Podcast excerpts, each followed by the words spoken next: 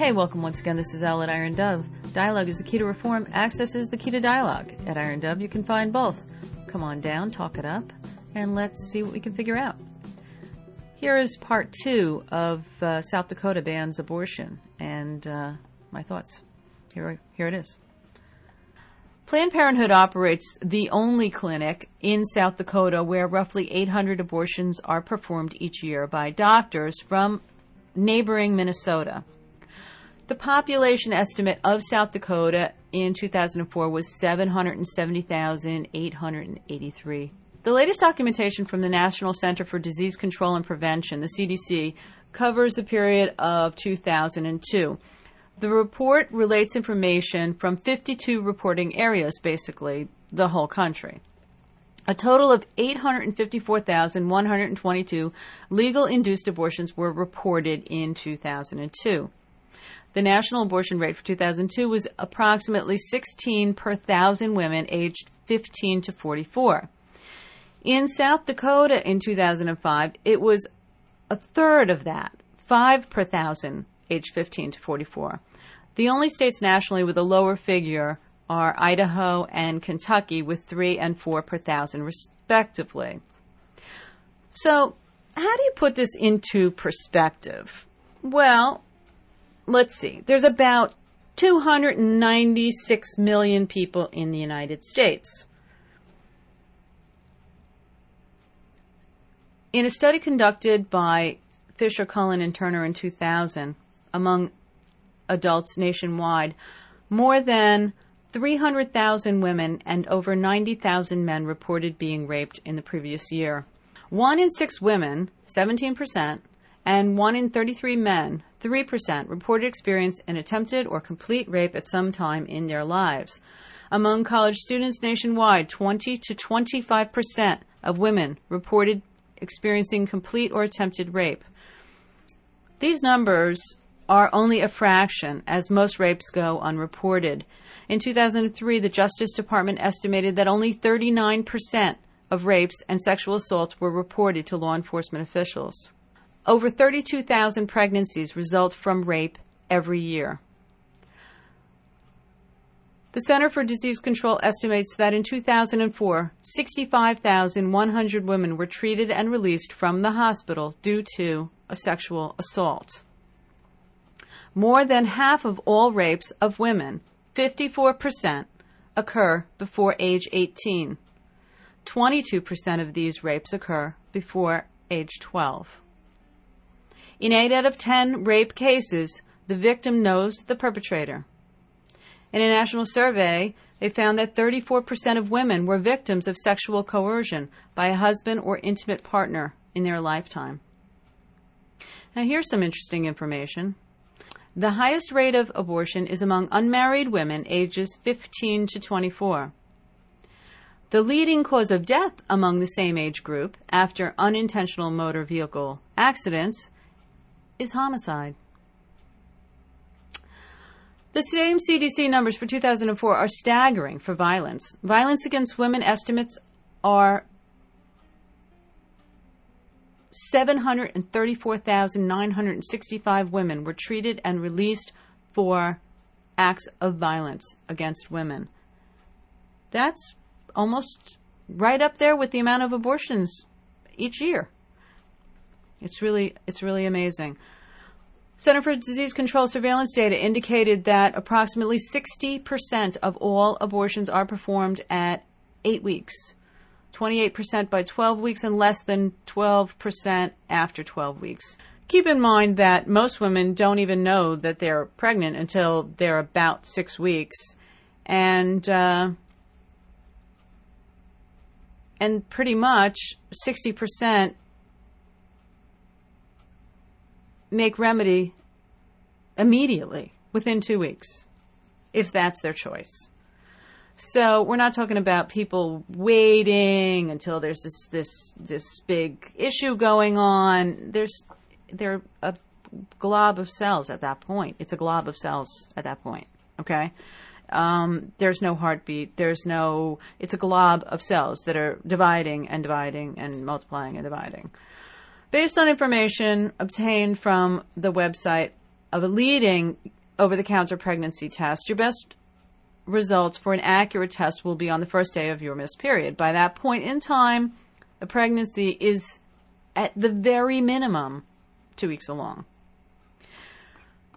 So, you know, these are just some interesting little factual bits of information that can help to clarify the story. Now, I think some of the major things are number one, the entire debate is being debated on the grounds of religious dogma, ancient theological principles.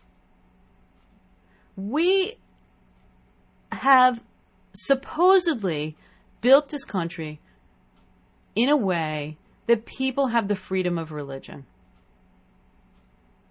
This is a separation of church and state thing in that regard.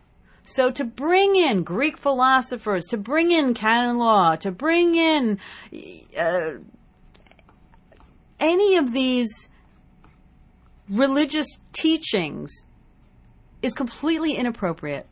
Completely and totally inappropriate.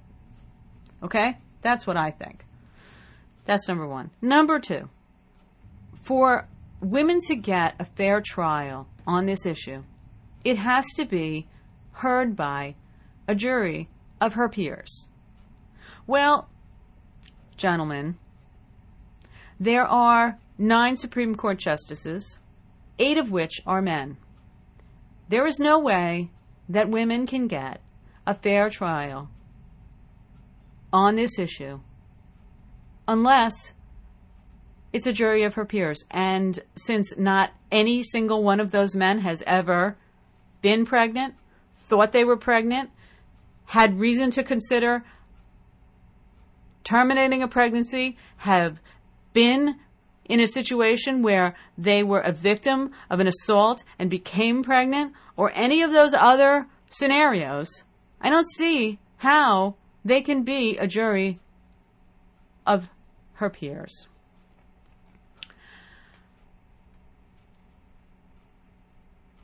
Additionally, there are so many other problems, not the least of which is that we're stepping back a hundred years in the history of this country by even looking at this case again we bring to the forefront in our own country what we condemn in other countries, which is religious fanaticism. This is not an issue for religious fanaticism. This is an issue of privacy. This is an issue of a woman's right to make a decision about the determination of her physical self.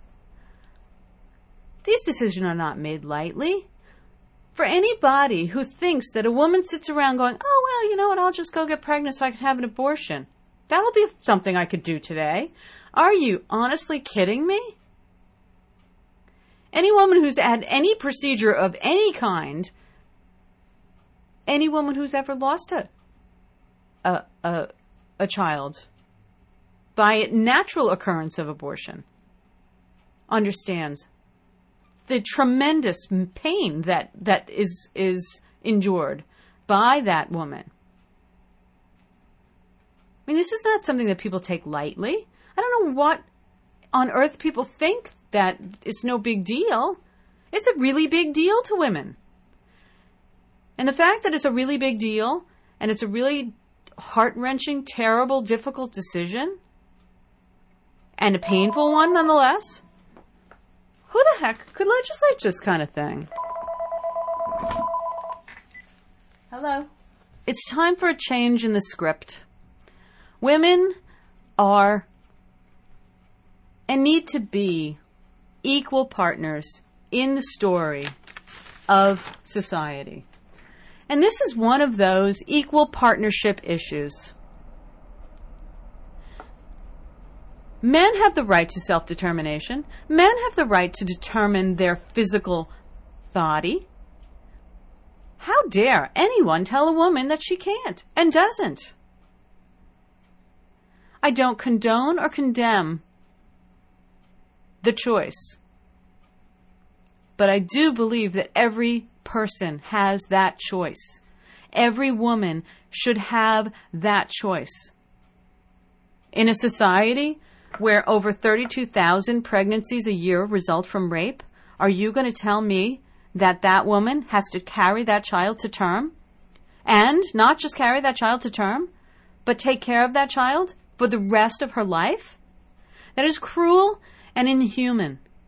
That is in direct violation of the United Nations Declaration of Human Rights. Which, by the way, we have signed. Article 4 No one shall be held in slavery or servitude. Article 5 No one shall be subject to torture or to cruel, inhuman, or degrading punishment. To ask a woman who has been raped to carry a child to term and take care of that child for the rest of her life, in my opinion, is torture, is cruel, is inhuman, and is degrading. It is a punishment that is unconscionable. I don't think it's right for the masculine agenda to forcefully determine what a woman can or can't do with her person. Especially considering the, the, the number violence against women. Women treated and released from the hospital in 2004 for violent related injuries. Violence against women is a huge issue. Violence against women and rape are integrally connected. 65,100 women were treated and released due to a sexual assault in 2004. As long as the society allows women to be assaulted, to be raped, to be treated as lesser people, this kind of thing's going to happen. It just pisses me off, man. This is this is a bunch of men being involved in business that they have no business being involved in. That is all I can say. How dare they make these assumptions that they have any idea what is involved in carrying a child to term? And how can anybody, anybody, legislate that in order to have your right to self determination. A woman has to have the right to make choices about her own body and her own well being. Again, I'm going to stop here and finish up tomorrow with part three and the final part of South Dakota bans abortion. Until then, come on down, let me know what you think. It's a really difficult and heated issue, and I'd really love to know what people think about this one. Till tomorrow, this is Ellen Iron Dove, signing out.